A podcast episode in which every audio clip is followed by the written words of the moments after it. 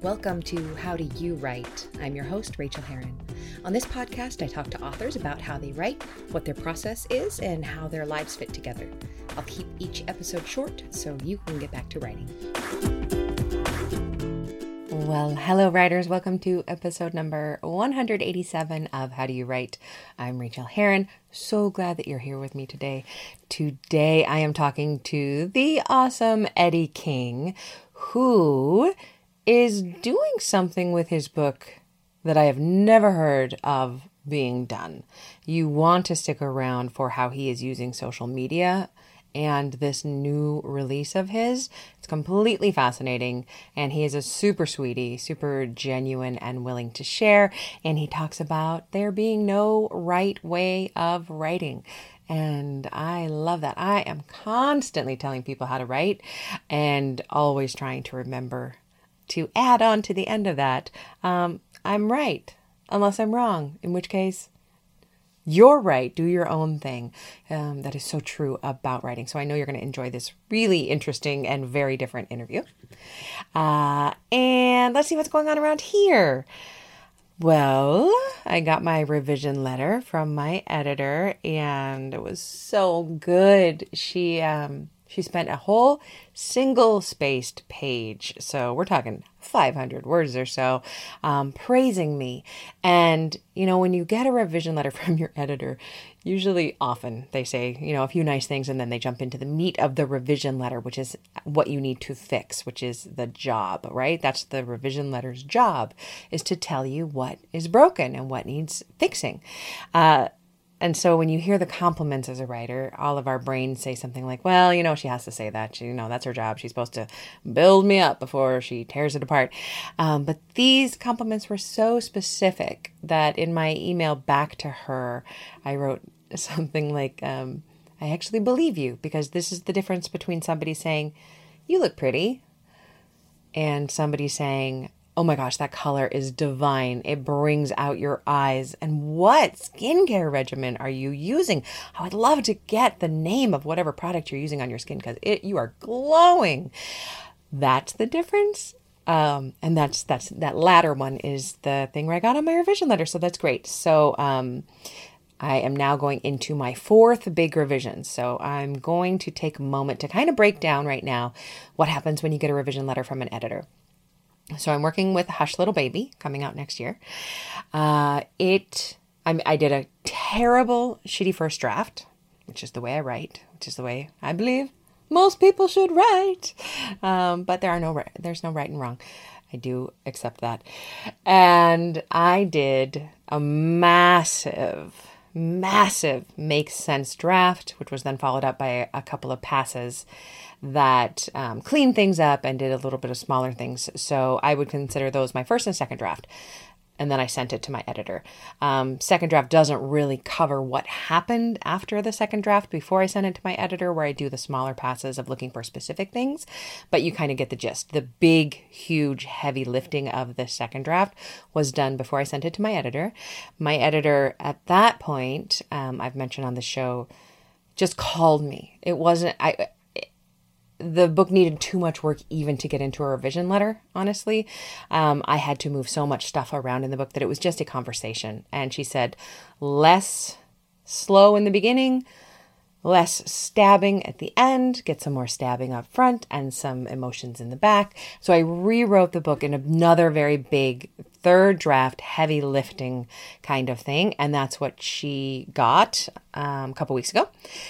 And now I have the actual revision letter. And this is what you get from your editor. You will have an editor, whether you get an agent to sell your work and are traditionally published, or then your editor kind of works for you and they give you money and then they edit you, which is a nice part of traditional publishing. If you choose to self publish, you have to hire your editor and you'll get just as good an experience if you know what to look for. Um, and it's marvelous to hire your own editor. I always recommend reedsy.com. Everybody there is vetted. Most have worked in the traditional um, publishing industry. I have never heard a bad thing about an editor that my students and coaching clients have used. So I recommend that if you're going the self publishing route. No matter what, you're going to get what's called a revision letter. And a revision letter, for some reason, is always single spaced. Whew, this one was six pages long. I have heard of 20 and 30 page revision letters. Uh, I think my shortest was two pages and my longest was maybe 10. So this is about average, um, six pages. And what the revision letter talks about is the broad stroke stuff. Um, this character needs to be expanded. This red herring doesn't work, and here's why. Um, this entire plot line can and should be lifted out. There are recommendations that you get to choose whether or not you take. I take all of them because every editor I've ever worked with has been way more right about these things than I am. I can't see the forest for the trees. They are right. So, what I do, this is my process. Uh, it is exactly the same process that I use in any other revision pass. Revision is something, I talk about it a lot, that can be learned. It is a process.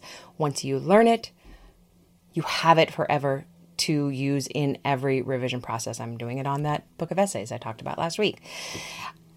Um, you can listen in episode number 108 of like a, a, breakdown of how I revise. But just real quickly for this one, for an editing letter, for a revision letter from an editor, I do the same thing I always do. I print out a new and correct an up to date sentence outline which just has a snippet of each scene, not even a snippet.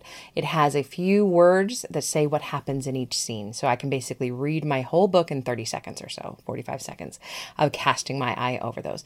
I leave a lot of space in between the scenes so I can scribble in there because this sentence outline will become my map for revision. So I print that out and then I sit down with the revision letter and I get out my little two and a half by one inch post its. And for every idea my editor gives me, I make a post it and I stick it in my whatever journal I'm using at the time. Uh, or you could put it on an eight and a half piece of paper um, by 11, or you could put it on the back of your sentence outline, wherever you want. Just stick them somewhere. Every single idea that she gives you, write it down. Then, what I do, that probably took me an hour and a half this morning, just doing those post its.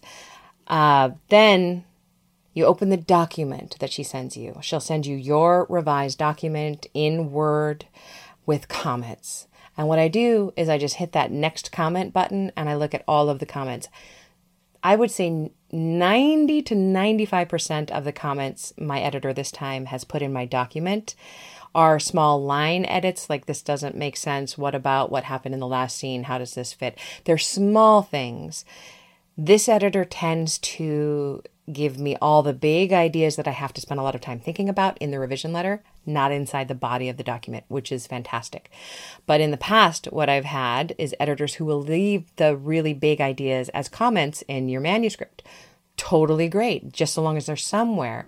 So, what I do before I start any work is I look at every comment and make sure she hasn't snuck one in there that is, that is like, you know, get rid of this character or get rid of this storyline. Uh, so I scan my eye down those and make sure I don't need to make any more post its. I think I only got two or three from that process this morning. And then you kind of sit down with these post its. You sit down with your sentence outline, and that's when you brainstorm. That's when you start to scribble all over the sentence outline. How can I make this post it happen? Where in the manuscript can I do that? How can I do that? For me, it's always, when I'm writing thriller, apparently it's always about increasing suspense because I like to hang out with emotions, not suspense. Suspense is not an emotion. So for me, it's really about looking at that sentence outline. Where can I increase suspense and decrease relaxation, decrease the break in tension? So that's what I was doing today, and it's so fun. It's so fun. And then what you do is you just open your document and you start with the first scene and you go from there looking at your map. It's all mapped out. You know what's going to happen in the next scene, what you need to fix. Um, you're going to have ideas on the way. Yay, more post its. Um, I should just call this the post it program. Honestly, you know that. I have a problem. It's such a good problem to have. Okay, so that's enough about revision. I hope this has answered any questions you might have about getting a revision letter from an editor. It's not scary, it's a process. It can hurt Definitely. Um, this time, this revision letter didn't hurt because I got the first revision letter verbally, just saying, fix the mess you made, which I did. So, uh, what else did I want to tell you?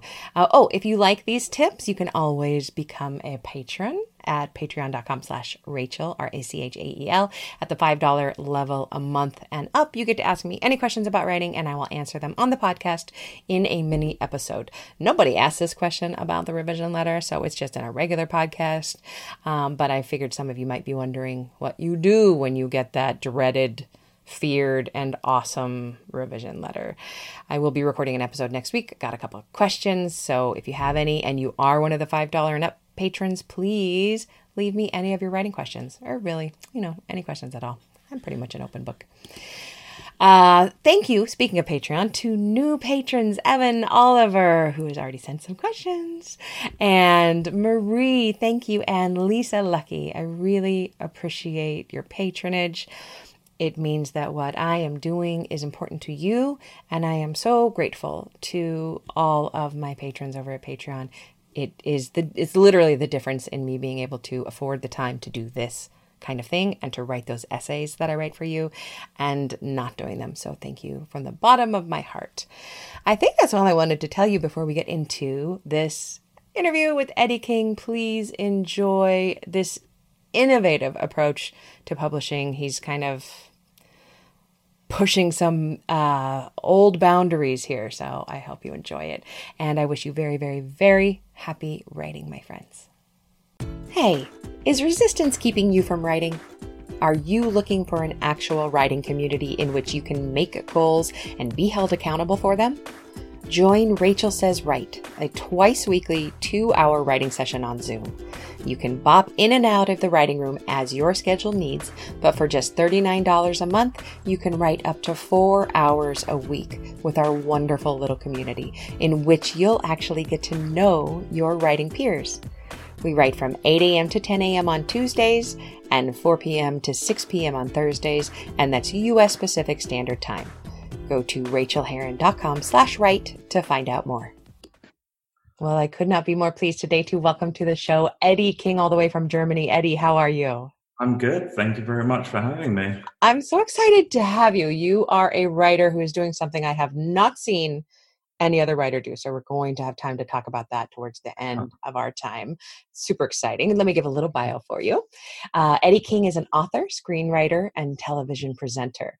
Born and raised in Hampstead, London, he spent many years working in the film industry as a producer and script consultant on a large budget Hollywood productions.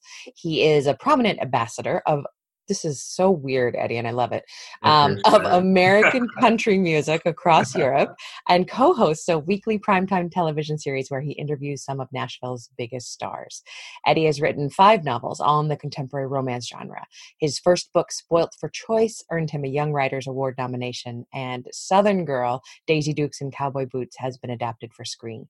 He currently splits his time between London, Los Angeles, and Nashville. Um, I am a I'm a huge country fan, but old country. I'm not so into the new country.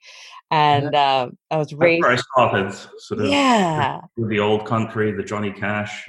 Yeah. Or even some of the stuff today that's coming out, but sounds a little bit older. I actually wrote a, yeah. a romance trilogy about three country singing sisters, which remains probably my favorite oh, romances wow. I've ever written. And I was looking at the cover of um, Southern Girl, and it looks like one of my yeah. books. It's, it's, pretty awesome. Well, that's so, the thing. Country music is sort of love stories, right? It's uh, exactly, and uh, you can have an entire romance novel inside one song. Yeah. Um, your bio does not say that you're a songwriter. Have you ever attempted that? Uh, no, not yet. Um, I, I, am not very good musically. So what drew you to? This is not on our list of things to talk about, but what drew you to country music in the first place? Um, I think just growing up, uh, I always listened to sort of the. There's always Johnny Cash playing around my house, and um, a lot of the sort of uh, rockabilly and rock and roll. And I got got into it, uh, and I started visiting Nashville, and I fell in love with the new country as well. So yeah and the Blake Sheltons and everything. So, um, and it was weird because, you know, I'd come back to London and nobody knew about any of these stars and they're like huge in the US, right? So, uh, interesting. It was, uh, yeah, it was, it was very interesting. Did you see that recent um, mashup video? I think it's just called Country Music, and it basically has all the stars in it.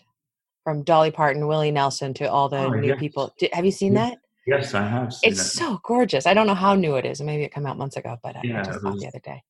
yeah, it's uh, it's really nice. It's a really nice sort of community. I used to work in the film industry out in LA, and it was, you know, still in the entertainment genre. But when you move to work in country music out in Nashville, the people are so different. People are so nice and so welcoming, and um, yeah, and it was something new because you know Europe. We had like a big gap in country music, so it was nice to go to the US and bring some of that back.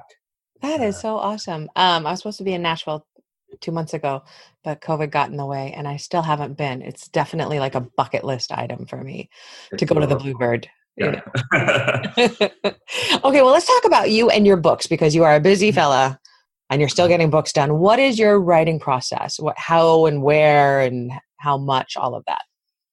Oh, well, it, it differs every time. Usually it's kind of uh, at a pub or a bar or maybe a coffee shop. Uh, I like a bit of background noise, um, some sort of distraction to get your mind off of it. Um, and, you know, it really just matters. I know people say you should keep sort of a nine to five schedule and uh, Oh, five days a week, but that just doesn't work for me. So I don't agree with the shoulds. That's why I like the show. We don't. We don't. We don't worry about the shoulds. Yeah. So, uh, sort of whenever I'm in the mood, I usually go around sort of 10 a.m., 11 a.m., and I'll sit there until I'm done. Um, and that's usually about sort of 5, 6 p.m. Um, How and how have things changed since COVID though? Since you can't go out. it's been tough. Yeah. It's, uh, I don't know. It's been it's been a bit of both. Sort of, it's nice where you can just sit in your pajamas all day and just write from your couch. Um, I should be sitting at my desk and writing, especially when there's deadlines coming in. But um, yeah, it's uh, but things over here. I'm out in Germany at the moment, um, and everything's back to normal pretty much. So Really? Every- everything's open, um, which Can you- helps. You can actually go sit in a pub now. Yes, yes, yes. So Oh, I just take my laptop, and the weather's been nice, so you can sit outside as well. So That must be really nice. I miss I miss things. Yeah. America, right? we're not we're not handling this whole thing very well, so it's going to take a little bit longer. Okay. So what is your biggest challenge when it comes to writing? Oh, there's so many, and it's a new one every day. Um, I think Just the truth. uh, I think it's probably like everyone says, the editing process. Um, you send your book off, and you've got your baby that you've been working on, and comes back with so many revisions, and every time I think, okay, they're going to come back and say it's perfect. Don't change anything. but every time it's like, all right, take this chapter out, take this character out. This doesn't work, and I'm just like, ah, I spend a lot of time on that. You have no idea how hard I worked for that. And I love that you say that. I always think that that this time I'm sending it away and I've nailed it. I Yeah. always think it. And then I'm supposed to get a revision back on Monday and I and I now know like oh it's going to be bad again. and the bad thing is that they're usually write. So yes, they are. that's uh, that's always a process to sort of admit it. You have to say, yeah, well, actually. How long does it take you to realize that this particular editing letter is right again? um, again, it's different.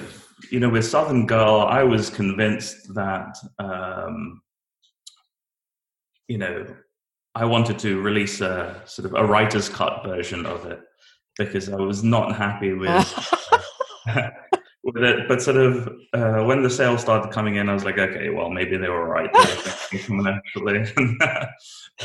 I'm going to steal that idea from my students. Like, if you really hate these editing ideas, just put your book aside into a writer's cut. You can always share that Yeah. later for lots nobody of might read it, but you know, at least put it out and psychologically, you have it. And then they'll see also, we all see after we do our edits, we're like, oh, yeah, the book is a lot better now. yeah, I mean, I've got alternative endings for most of my books. Me too. You know, that's funny. I have alternative books for most of my books. I, I rewrite so much.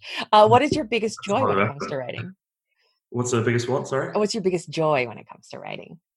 Um, I think when it all comes together, right? There's always sort of uh, points when you're writing, and you just you think, oh, actually, this works, um, and sort of things that surprise you while you're writing. So usually have a plan of what you want to, where you want to take the story, but then something pops in your head and uh, you take it in that direction, uh, and it works. You know, and then um, when you sort of start connecting with characters that you're writing, uh, I think that definitely um, whether you like them or hate them if you have any feeling about the characters that you write um, that's always a nice feeling because um, you sort of kind of as a writer you live in this world where there's all these fictional characters around you um, and when you kind of see that they're real people in your head uh, that's that's that's fun that's a good part of writing i would say that's a such a delicious feeling to think of them as friends and to kind of miss them. The sad thing as well, but yeah, right as well, right? yeah. Um, speaking of uh, your plans moving as the characters take you, are you mm-hmm. more of a planner, a plotter, or are you more of a seat of your pants, or something uh, between? I, I try to plan more and more, um, and it does help. And I've been trying to get into this habit of uh, before I start having a solid plan, but I hardly ever stick to it. There's always uh, or something sort of creeps in. And, uh, a lot of the stories that I write are sort of uh, current affairs as well, so you have to take in uh, just what's happening around you. Um, yeah. And I'm very impatient, so if I hear something or if I see a trait about a character, I just want to get it in this book. I don't think about sort of two or three books. I try to just cram everything in. I believe in that. I really believe it. Was it Annie Dillard said something like, um, "Save nothing, keep nothing back," and it was much. It was a beautiful long quote, but you know, sp- uh-huh. oh, spend it all, play it all, because. Perfect. As soon as you spend it all and play it all and put it in this book, you you know we all have that worry like, well, the next book won't have anything, but the, it backfills with exactly. these new ideas. Yeah, I love that. Can you share a craft tip of any sort of, as mm. regards to writing? Uh, I would say um, there's no right way of doing anything, and I'll explain that a little bit. I think a lot of people uh, starting out with writing, they you know they do all this research of how to write and even how to format stuff and and I try to break. I don't deliberately go to break the rules, but I think you know those rules are there to be sort of bent, and you can play with the English, and you can you can just do whatever you want. There's no right way of doing it, and there's no one way of doing it. Um, and as great as all these sort of writing books are and stuff, I think the the advice I give to all sort of new writers and young writers is just go out there and just write uh, and just start. Um, just get pen to paper, just get words out there, and you pick it up along the way. Yes. I mean, I mean, look at Shakespeare, one of the greatest writers. You know, he just made words up when he wanted to. He made a uh, lot of words, and he made a lot yeah. of them up. Yeah. Yeah. So I think you can play around, sort of being a fiction writer. Anyways, you can play around with uh, words and sentence structure, and a lot of sort of the stuff I write kind of sentences border into poetry and so i think you know there's a lot of space there to do what you want and you should just be yourself and not try and imitate anyone else so yeah i think that would be it there's no rules with writing and just be yourself so that is such a huge tip and it is not yeah. one that we talk about a lot we talk a mm-hmm. lot about the specific ways to be better, be stronger, all of these things, you know, what books we should read. And we read all of the books and we listen to podcasts like this.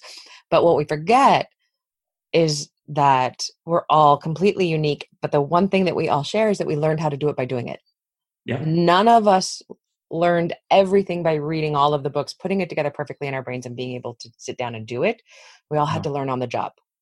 Exactly. And that's the best way of doing it. Yeah. Plus, get all your commas right, right? that is for someone else. I always think that is what a copy editor is for. They are no. not that expensive, you know. No. Yeah, that's, yeah, they can. every time I get copy edits back, I'm like, I am the world's worst writer. Like, I have no idea what a comma is. You know, I think I do. I don't. yeah, I'm still learning. well, and then you have that frustrating thing where different copy editors do things differently. You're like, I just learned how to do this, and you're doing it differently. Yeah. Um, what thing in your life affects your writing in a surprising way? Um, oh, I think maybe, well, unsurprisingly, people. Um, How so? Uh, I think just I think people inspire me. I sort of I'm one of those people that goes and sits down and just people watches, and that's how I get inspiration for actually writing. Um, and then somebody might come into your life, and they're just sort of this this force, and that sort of encourages me to write. Mm. Uh, hmm. I use people as muses all the time, uh, whether they know it or not. um, love again. You know i'm one of those people that falls in love three or four times a day with people me too. so that really encourages me to write um, and then probably more surprisingly music as well. I take um, a lot of inspiration from music um, and i often have songs in my head while i'm writing and i sort of play them over and over again and it could be anything from sort of a gangster rap song to get me all pumped up to sort of some classical music to calm me down or a bit of Taylor Swift, you know, just why not? I really liked that. I liked her latest uh, documentary. That was good. Yeah. Um, and I think, you know, again, she's such a talented songwriter. Um, and I think, you know, there's, there's so much talent in music and just the stories and they get to tell a story in such a short amount of time. So yeah, music surprisingly people not so surprisingly well mm. it, it's interesting would you agree that and this is a thesis i'm just making right now so i could be wrong but would you agree that most writers have to be somehow in love with people I think there are some curmudgeons. yeah, I think there are some probably some curmudgeonly writers that aren't, and perhaps they write because they kind of hate people. Maybe we fall into different camps, but I am one of those like you. I fall in love constantly with i'm in love with you right now you know you're going to be inspiring something that i do later. But that's and the I thing even if you hate somebody there is an element of love in it yeah you know? I think love is sort of a feeling of passion and fascination so if you actively go out and hate everyone there's something loving about that in a weird way as well. Yes um, in terms yeah, of I mean, attention yeah. Yeah i think you can't you can't write characters and you can't write about people um, without loving them or loving the idea of the diversity of the world really. So, and loving them completely including yeah. all the flaws that we have to build into our characters. We don't write books with perfect people. Exactly and you know there's that old uh, phrase that you know uh, writers feel more, uh, writers love more, and writers hate more. Um, I've never heard that, and I love it. Yeah, it's kind of true. I think. Um, yeah, I feel very deeply all the time. So, my wife calls that um, being a drama queen. but everything affects me. All that as well, all the time. Maybe that's what writers have in common. I love that. Um, what is the best book you read recently, and why did you love it? Ooh, I should be reading more. I, you know, that's one thing as a, that's one of my flaws. I just don't read enough. Um, but then when I do read, I sort of read everything from an author in one sitting. Uh, mm, so, hmm, so you're a binge reader. Yeah, uh, but sort of author-wise. So mm-hmm. I um, recently reread all of Fitzgerald's books. You know, oh, um, really? Yeah, and there's a collection of short stories called Flappers and Philosophers. I uh, just uh, saw that the other day. Yeah, and so I read that recently. I really enjoyed it, um, but I had sort of mixed feelings as well after that because I I read it, I enjoyed it. I thought, okay, uh, it's been a while since I've read some of this. Some of them I haven't read, uh, but then I saw a show, uh, like an Amazon or Netflix show about Zelda Fitzgerald, uh, and it's sort of a mini documentary about F. Scott Fitzgerald. And uh, he was he didn't come across as the nicest person in the sort of in the series, so it kind of put a bit of a sour taste mm. afterwards. That's, but that's yeah. difficult. Yeah, that's difficult to put those. I hate it when a favorite author lets me down in some big way. Oof. Yeah. still not over some of the ones. Okay, so now is the time that we talk about you and what you're doing, where people can find you. But please tell us about this latest book that just came out um, this week as record, so, as we record. So it'll be about two weeks yeah. uh, when it goes out. And what is different about this book? Oh, what isn't different about it? Sort of, um, First, tell us the title. Yeah, it's called The Lost Romantics. Um, so it's about uh, three friends, three wealthy friends from London uh, that are trying to navigate sort of love, modern love, and relationships in the digital world with sort of Tinder and Bumble and sort of and it's kind of the concept is that these guys are tired of swiping. They're tired of online dating. They're tired of sort of not going out on real dates. So they're coming together to bring romance back uh, to make romance cool again as it or great again so, um, but yeah so i think there's sort of a lot of people i feel anyways or there will be in their sort of early to mid 30s that are kind of rebelling against social media and app dating and online dating and it's been fun for a while and it's been a new thing but there's this nostalgia factor that kicks in and everyone sort of uh, remembers the old times and you know going out and uh, picking up a girl at her house for a date taking her you know having dinner um, and you know it sounds like such a simple thing but uh, a lot of the time these days it's uh, we'll meet at the bar have a drink at lunchtime or something. You know, yeah. Uh, yeah. Um, I think those stories of uh, romance are at risk, and you know, it's. I'm not saying it's a good thing or a bad thing. It's just a different thing. Uh, is this a is this a trilogy, or will all three friends end up in the end with love?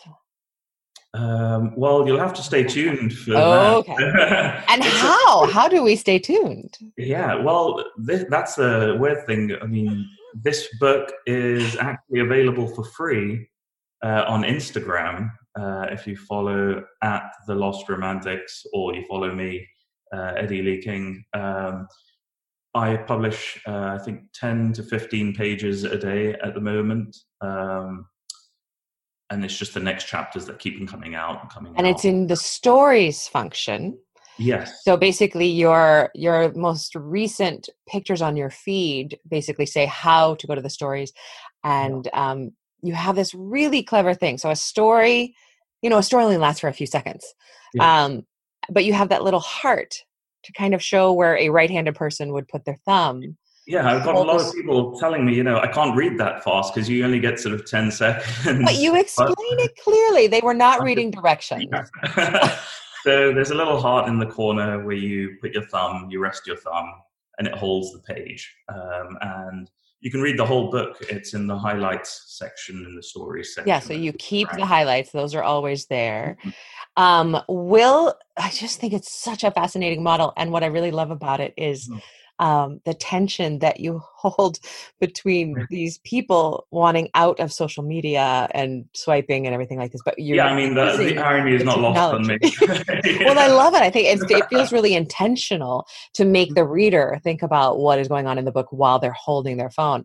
Um, what will happen when all of the pages are in? Will you then publish the book as well as a standalone, or will you always have to go through Instagram to get uh, it? Yeah, no. So this is kind of um, just for the release. So there's three books uh, at the moment, um, and they will be released incrementally over Instagram. But I think the first book is available on Amazon and oh, it is okay. Paper copy in I think two weeks. Okay, um, and then in bookstores in. Uh, I should know this, but I think it's around six weeks. Um, is this your idea to do this, or is it your publisher's idea, or? Um, it was actually my publishers, and I, you know, I have to admit, this was another thing, you know, I was totally against because I was like, you know, um, first of all, I was like, how are we going to give this book away for free? You know, um, and then it was sort of, I'm a big fan of sort of paperbacks and hardbacks and actual physical books, and I've always fought that corner of you know, I don't even like reading ebooks or audiobooks. I've never sort of got into it. Uh, so I was against the idea from the beginning. but then, like everything, sort of, uh, they broke me down and it sort of kind of made sense. And I like the fact that it is free for people to go out there and uh, read because, you know, times are tough, especially now with COVID and everything. Uh, spending eight, nine pounds or twelve dollars on a book, um, you know, it's a luxury sometimes, um, and it's a whole thing, new audience as well. It's a whole new audience, and I think the thing that I hope that you find is that you're. I've I've seen this with friends when they pu- they publish a book on their blog, like in pieces, is people still buy the book, yeah. and these people will be like, well, I kind of wanted to reread that chapter and I don't want to go back through the stories. I'll just buy the book. And they're going to be telling their friends. And it's such a fascinating model. Yeah. And that's the thing. I think a lot of sort of, uh, you know, when I write, I write for a certain audience and, you know, that's completely the different audience that I get. Um, But, you know, people spend so much time on Instagram or on social media um, looking at sort of all sorts of rubbish. Yeah. Um, yeah. And this is sort of a way to say, well, actually, I'm doing something good on my phone. I'm actually reading a book. Um, yes. and it's free. Um, and, you know, it's, you know, you, in Instagram, you know, you've got all of your friends' things and vacation pictures and all sorts of things. So it's nice to break it up a little bit with, uh, a story as well. So. And I get, I personally get really stuck in stories. I really, really like them. So, and in fact, they just keep going um, on and on, right? yeah, exactly. They just keep turning. Um, in fact, I'm going to re- try to remember today and also when this comes out to put your first page in my stories so that oh, people oh, can see that. That would be really cool. And that's what a great way to share too. Like free book. Here you go. Well, yeah, that's sort of the idea, and sort of a lot of brands and a lot of uh, influencers and people are mentioned within the book. So, sort of from a marketing yes. point, they all share and it gets bigger on social media that way. So. And you can tag them on those pages when they're shared. And exactly. Oh, so, my mind is blowing. I'm never ever going to do this. This sounds like a nightmare to administrate. I mean, yeah, the logistics side of it, you know, I, I couldn't even get it formatted. You know, me trying to put a story together is a nightmare. So lovely somebody does that. the format is beautiful. The format is really well done. I think. Hmm. Um, it just. Yeah, I mean, great. you know, it's it's it's on such a small screen. Sometimes you can be like, well, you know, it must be hard to read, but I think they've got the balance right. You know, they got uh, the balance right. These are these are forty seven year old eyes, and and as soon as I see something that's a little bit too small, I leave it. I'll pick up a book in the bookstore and go, well, can't read that. And yours was like, oh, I'm in it. I'm reading. So yeah, fabulous. Okay, so um, tell us again where we can find you and all of these things. Yes, so Instagram is probably the best way uh, to go. Uh, so the book's called The Lost Romantics, and the handle is at The Lost Romantics. Uh, and me, you can find also on Instagram at Eddie Lee King. Uh, and the book is published on both places, and you can find out information about like my previous books and upcoming books and all sorts of stuff. So that's probably the best way. Thank um, you for being here and for being so um, different. Thank you for having me. Yeah, well, of course, I've never interviewed an author, an author just like you, and I enjoy that. So it's been that's lo- a good uh, thing. it's, a, it's a wonderful thing. I was really looking forward to this interview, and you did not disappoint.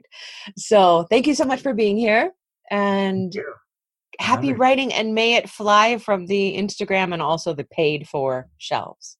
Let's hope for. Thanks, Eddie. All right, take care. Thanks so much for joining me on this episode of How Do You Write?